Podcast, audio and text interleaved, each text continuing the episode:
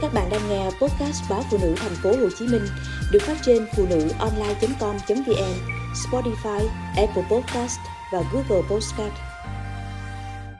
Sống cùng chị gái và anh rể, cô em chưa chồng chẳng khác gì ô xin.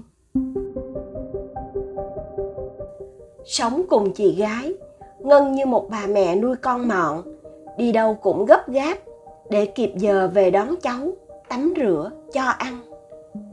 Ngân vừa gọi ly sữa chua trái cây, cuộc hẹn hò cũng chỉ mới bắt đầu thì điện thoại đổ chuông dồn dập. Thấy số điện thoại của chị gái, Ngân không muốn nghe. Nhưng anh bạn trai tinh ý, nhìn thấy nên nhắc. Em nghe điện thoại đi, lỡ có việc gấp. Vừa mở máy lên, chị gái vừa thở gấp gáp vừa nói em đang ở đâu đấy về gấp phụ chị đưa bé tôm đi bệnh viện ngân hoảng hốt, lắp bắp xin lỗi bạn trai, rồi vội vàng lấy xe chạy về. Về đến nhà, thấy bé tôm đang chơi lắp ghép trên đầu có một vết băng bó nhỏ. Chị gái cô đang lau dọn sàn nhà. Ngân không biết chuyện gì đã xảy ra. Nghe chị kể, con trai leo cửa sổ bị ngã vào chậu cây. Bé bị chảy máu trên đầu, nhưng đã cầm được rồi. Ngân thở dài định về phòng nghỉ ngơi thì chị bảo em trông tôm nhé. Chị đi gội đầu một chút. Tự nhiên ngân thấy hụt hẫng. Rõ ràng chị biết hôm nay cô có buổi hẹn quan trọng. Việc đó chị có thể tự xử lý được. Sao lại gọi cô về làm gì? Cuộc hẹn hò với bao chờ đợi cũng tan thành mây khói. Năm nay Ngân 28 tuổi, đang ở cùng gia đình chị gái. Nhiều lần cô muốn ra ở trọ để được sống tự do, nhưng mẹ cô không đồng ý. Anh rể đi làm xa, nên từ khi đi học đại học, Ngân đã từ quê ra thành phố ở cùng chị. Mẹ luôn nhắc cô phải đỡ đần chị việc nhà cửa, chăm sóc các cháu. Ngân biết bổn phận của mình. Sau giờ học, luôn từ chối các cuộc đi chơi cùng bạn bè để về nhà sớm vì có ngân ở cùng nên chị gái đâm ra ỷ lại. Mọi việc trong nhà, kể cả chăm sóc con, cũng giao hết cho em. Ngân như một bà mẹ nuôi con mọn, đi đâu cũng gấp gáp để kịp giờ về đón cháu, tắm rửa cho ăn.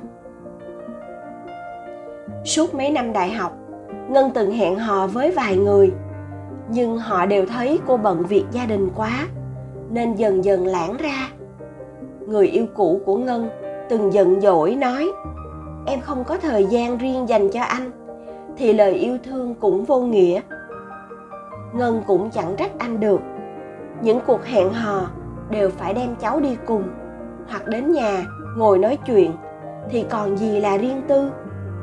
Đến khi tốt nghiệp, ngân tìm được việc làm ưng ý cách xa nhà chị gái, nên định ra ở trọ. Nhưng lúc đó, chị gái lại mang bầu đứa con thứ hai mẹ ngân phản đối quyết liệt chuyện ngân ra ở riêng. Chị gái xin cho ngân một công việc gần nhà.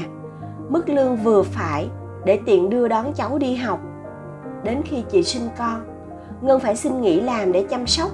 Vì không thuê được người, mẹ lại ốm, không lên được.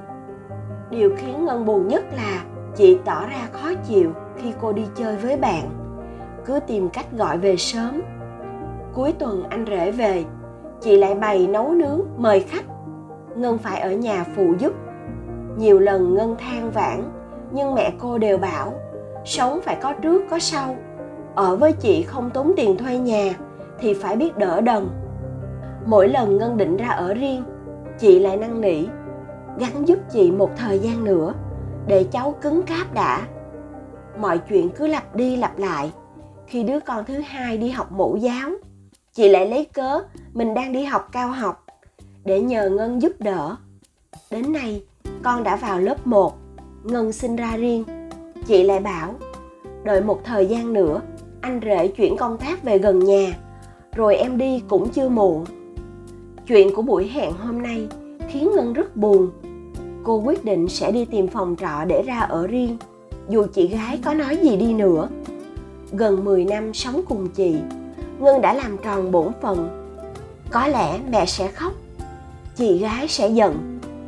Nhưng nếu không dứt khoát, ngân không thể nào thoát khỏi vòng luẩn quẩn này.